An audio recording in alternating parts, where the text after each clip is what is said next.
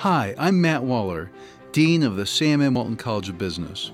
Welcome to Be Epic, the podcast where we explore excellence, professionalism, innovation, and collegiality, and what those values mean in business, education, and your life today.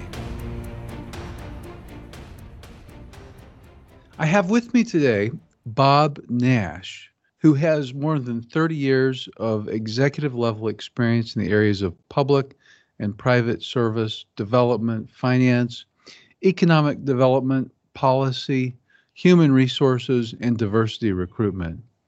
Bob has served as a senior economic advisor to Governor Bill Clinton, president of the Arkansas Development Finance Authority, and vice president of the Winthrop Rockefeller Foundation. He also served as undersecretary for rural development at the U.S. Department of Agriculture his focus was on housing, business, community development, and energy distribution and production. Bob also served in the Clinton White House as assistant to the president and director of presidential personnel. In these roles, he led efforts to recruit and place political appointees, which resulted in the most diverse government in U.S. history. Bob, thank you so much for taking time to visit with me today. I really appreciate it. Thank you. I'm very happy to be here, Dean. Thank you very much. Bob, are you an Arkansan originally? Were you born in Arkansas? Yes, I was born in Texarkana, Arkansas, on a farm that my great grandfather bought for about $9.90 an acre, a 300, 300 acre farm. And uh, I grew up on that farm. I worked on that farm. I learned hard work the benefit of applying myself in a positive way. And that's where I grew up. I went to school, segregated schools in Texarkana, Arkansas. I graduated from high school in 1965. And then I went to the University of Arkansas at Pine Bluff. Then it was called AM&N College, undergraduate degree in sociology. And then later on, I went to Howard University, where I got a master's in uh, urban studies. That's a whole nother story, which I'll talk about in, in a few minutes. So, uh, what kind of a farm did you have? Basically, we had a few cows, a few hogs, and cotton. Too much cotton. That the cotton is what ran, made me go to college. Very frankly, I just I got tired of that cotton farm, and I never got paid anything because I was my I asked my my grandfather and father one day why didn't they pay me? They said, well, we feed, we clothe you, and that's what you get paid. We did have a few farm workers that, that we paid $2 a day to chop cotton and four cents a pound to pick cotton, but I never got that money. So that must have uh, been uh, just a huge amount of physical work. So do you feel like that hard work at a young age helped prepare you for your uh, future? Because you clearly you've achieved a great deal in your career. Do you feel like that was a key part? It was a, it was a key part. It taught me the importance of hard work, following directions to help produce a crop and to try to help contribute to the livelihood of the family. It absolutely did. But the other thing it did, my my father finished the probably eighth or ninth grade my grandfather, probably the fifth grade. My mother went to about the 10th grade. And I just knew that that's not wasn't the kind of life I wanted. So I decided early on that I was going to go to college. My mother wanted me to go to college, but my father and my grandfather did not want me to go to college because they wanted me to stay around and help on the farm. So my mother went out, and that's why I uh, went to college in Pine Bluff in the in the mid '60s. So you had mentioned too that you studied urban planning later. Yes, in, in Washington, D.C., at Howard University. The story there is I was, um, after I finished undergraduate school, I went back and I worked for the Arkansas Employment Security Division. My job was to go out and find unemployed and underemployed individuals, put them in a training program, and find them a job. And it was okay except one day when I, our supervisor left and I applied for the supervisor's job, they told me I wasn't going to get the job because I just You cannot supervise these other guys, even though I had the best record of the other three employment councils there. So I decided that I wasn't going to stay there long. And at the same time, I was a volunteer in the community. There's a program which a lot of students students here won't remember because of their age called the Model Cities Program. It was one of Lyndon Baines Johnson's early Great Society programs where they put money and technical assistance into primarily urban communities. And I was a volunteer. And what I learned from some of my mentors who were moderate community leaders is that do your homework, do your research. If you're trying to get something changed in the community, that's a better route than going out and raising Cain and marching and all that. I, I never really did any marching and sit-ins and lunch counters in Texarkana because if I did that, my father would have gotten fired from his job. My mother would have lost her job as a ironing shirts and cooking for large white families. And so I didn't do that for that reason. And my moderate mentor said, do your homework. And I did. And I got to know the city manager in Texarkana. His name was Paul Shriver. And Paul seemed to be impressed with the fact that I did my homework when I was trying to advocate something, paving streets in our neighborhoods or putting stop signs where we wanted to have stop signs. And one day he told me about a program where they were training African Americans to be city managers. This was 1970. There was only one black city manager in the United States of America. So the International City Management Association, National Association of Counties, U.S. Conference of Mayors, Department of Housing and Urban Development put together a internship and a scholarship or fellowship program to help increase the number of African Americans who were city managers. I won one of the 12 fellowships, and, and I chose to go to, there were two schools, University of Michigan at Ann Arbor and Howard University in Washington, D.C. I applied to both schools. I was accepted at both schools, but I decided to go to Howard. And that's how I got to go to Washington to get my master's in urban studies. So, how long did you stay in Washington, D.C.? Well, I was there for the, the program was two years, 48 hours at a master's thesis. And so after that two years, oh, incidentally, they paid me like $5,000 a year. And then I also had this internship. My first internship was in the city of, of Washington, D.C., where I was an assistant to the deputy mayor. My second internship during the second year was in Fairfax City, Virginia, where I worked for the city manager. And, and, and then after I graduated, I stayed in Washington to work for a national nonprofit called the National Training and Development Service. And I did that because I met someone, a city manager who was running that organization, and he asked me to come and be his administrative assistant. And I did. So I stayed there for about another year and a half before moving back to Arkansas. My father got sick, my grandfather had died, and I wanted to get back home. And so when you came back to Arkansas, what did you do? Well, in Texarkana, I met a guy named Tom McRae.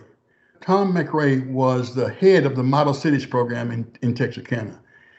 By the time I got ready to want to come back home, he was the chief of staff to Governor Dale Bumpers. So I called him and I kept up with him over the years. This is one of the things I want to say to students.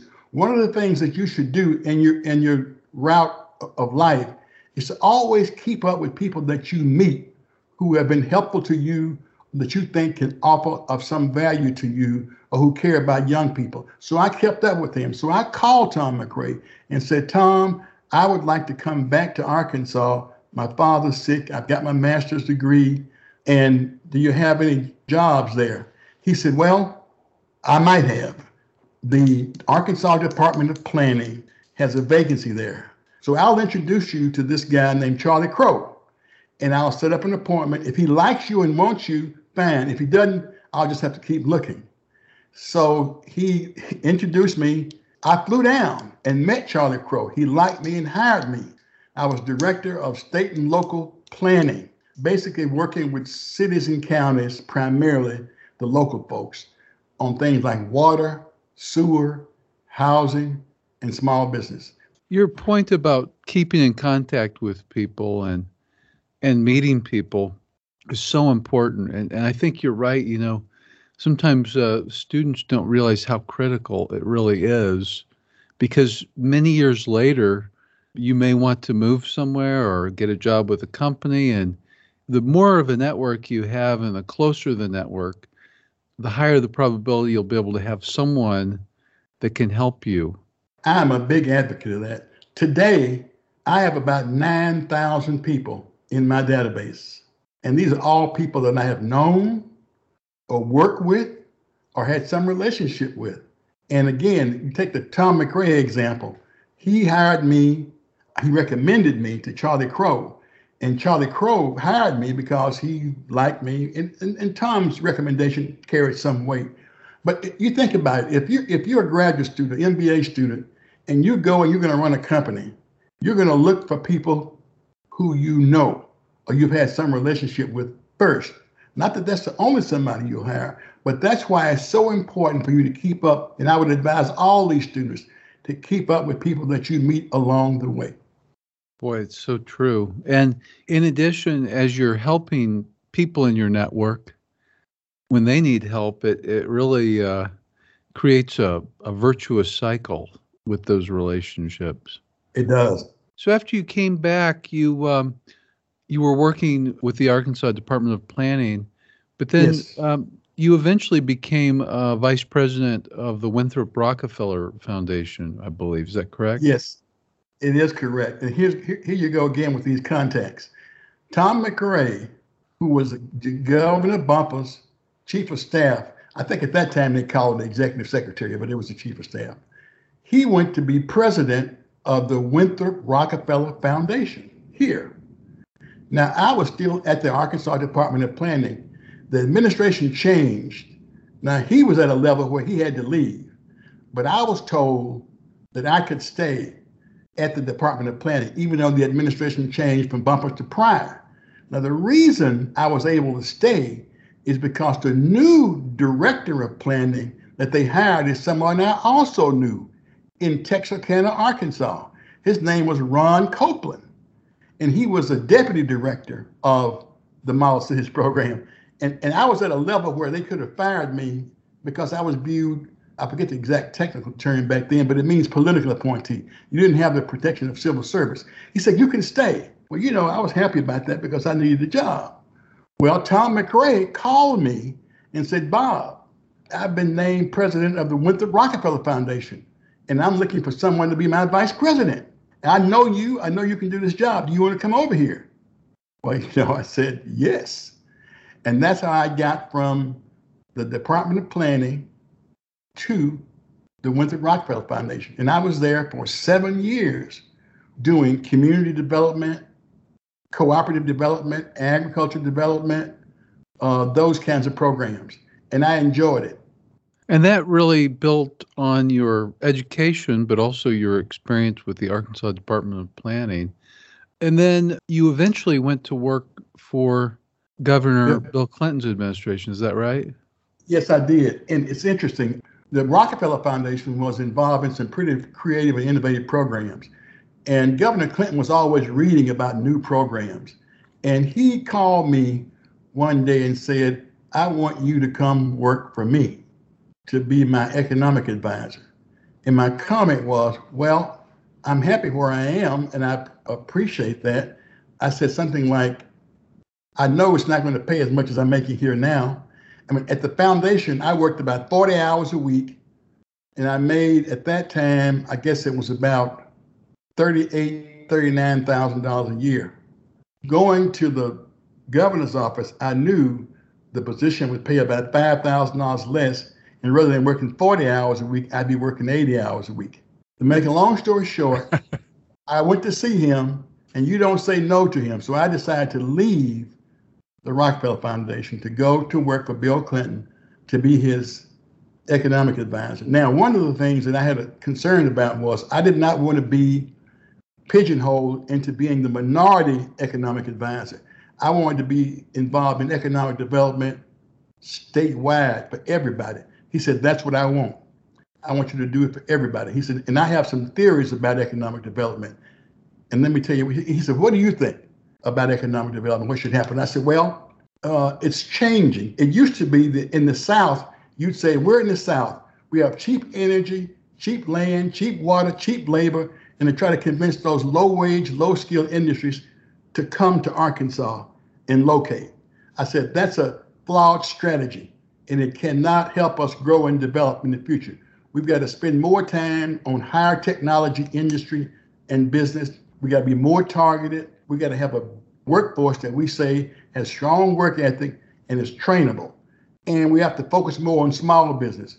One of the things that, that I know is that most people in Arkansas, if you say, are more businesses, are more jobs created from large businesses or small to medium sized businesses? They would say large businesses. And the reason they would say that is because if a large business locates in Arkansas with 250 jobs, it makes the front page of the newspaper. But the small business that adds five here, seven here, nine there, 10 there, 11 there, they don't get that kind of attention.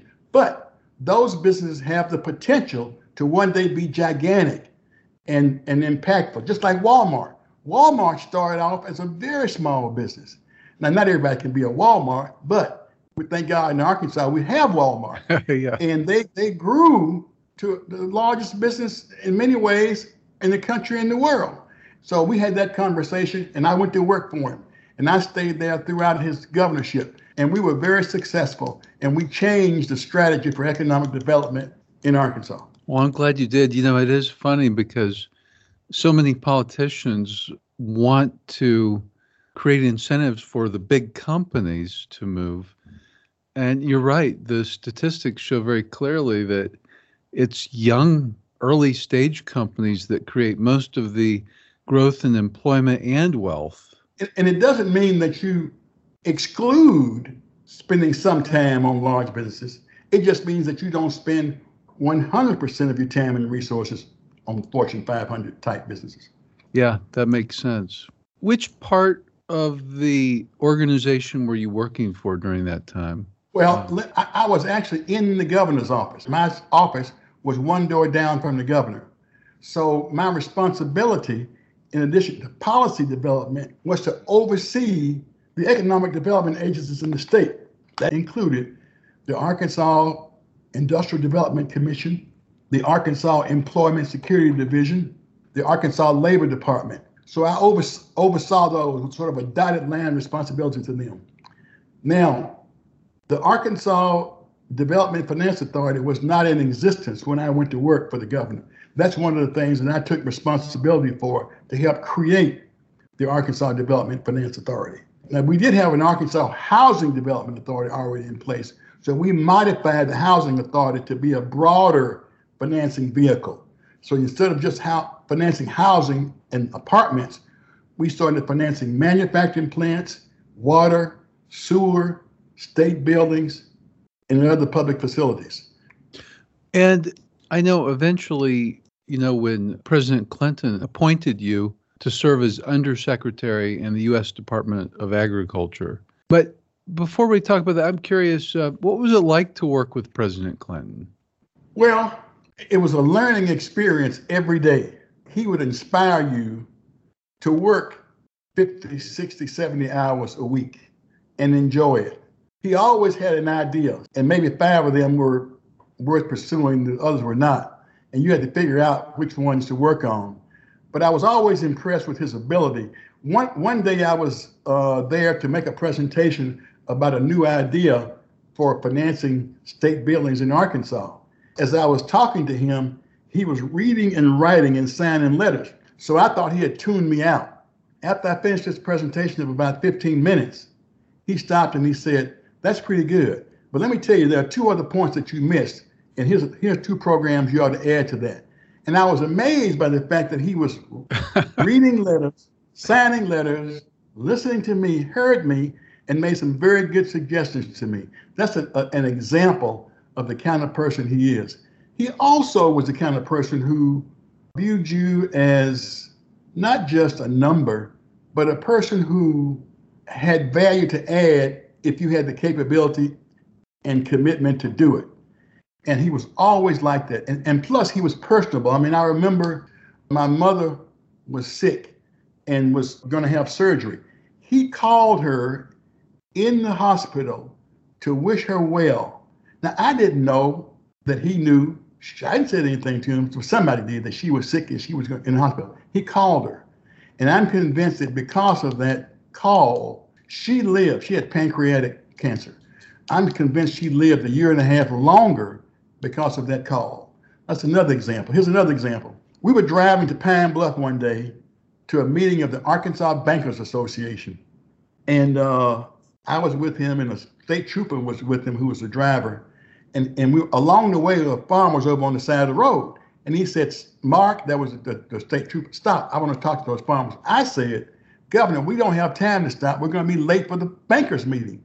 He said, Do you know what I'm going to say to those bankers? I said, Yeah. He said, Do you know what they're going to say to me? I said, Oh, yeah, their lobbyists have already been up. He said, What are those farmers thinking over there?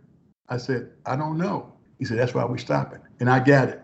And we stopped over there for about 20 minutes and learned more from those farmers than we would have being on time for the bankers meeting. That's just the way he was. Well, you know, it, seems like there's so many really successful politicians and business people who use that method of, you know, really just stopping and talking to people. I mean, of course, Sam Walton was great at this. You know, uh, yes, he was really known for managing by walking around, and J.B. Hunt did that as well. Yes, and I would advise students to don't ever put yourself up where you think you know everything and somebody who has doesn't have a, a bachelor's degree couldn't teach you something. You couldn't learn something from them. That's one of the things that i learned from him and i have practiced that throughout my career. Well that's so true. You learn more when you're humble because you're listening to to others and and trying to understand what they know Yes, my mother told me once that you have two ears and one mouth for a reason. You should listen more than you talk. And I've, even though I'm talking a lot now, I've tried to use it o- over the years. And I've always had a lot of respect for the people who work for me. When I was at um, the U.S. Department of Agriculture, there were 12,000 people who worked for me all over the country. And I had an $8 billion a year budget for rural telephone, rural electric, rural housing, rural apartments, rural business. But I made it my point to listen to career people, people who had been there. And I had some people, some other political appointees who said to me, you know, Bob, you shouldn't listen to those career people because they worked very hard for the last president who was a Republican. And I said, well, they were supposed to do that because that's what they're going to do for us. Career appointees are there to carry out the policies developed by the president and his or her political appointees. I made that point, and it got me a lot of credit with career em- employees because they knew I respected their commitment to profession- professionalism. Wow, that's impressive. So, Bob, what advice do you have for undergraduate and MBA students that are getting out in this new environment? So, so, based on what you've observed in your life and, and the changes you see coming up, uh, what what do they need to be thinking about? First of all, they need to realize that the private sector is changing and will continue to change, in my opinion, for a lot of reasons. One is because there's a lot of energy out in the community on the part of consumers and a lot of change demographically.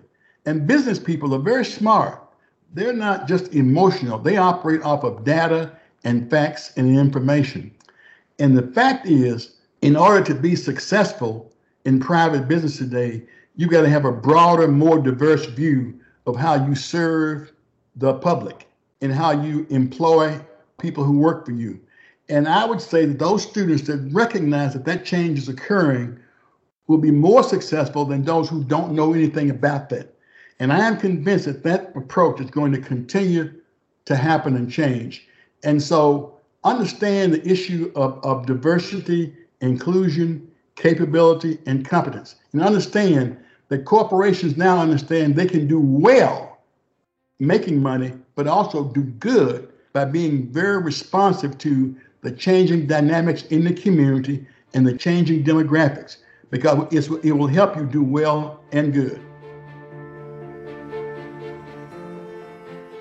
Thanks for listening to today's episode of the Be Epic podcast from the Walton College. You can find us on Google, SoundCloud, iTunes, or look for us wherever you find your podcasts. Be sure to subscribe and rate us. You can find current and past episodes by searching Be Epic Podcast, one word, that's B E E P I C podcast, and now Be Epic.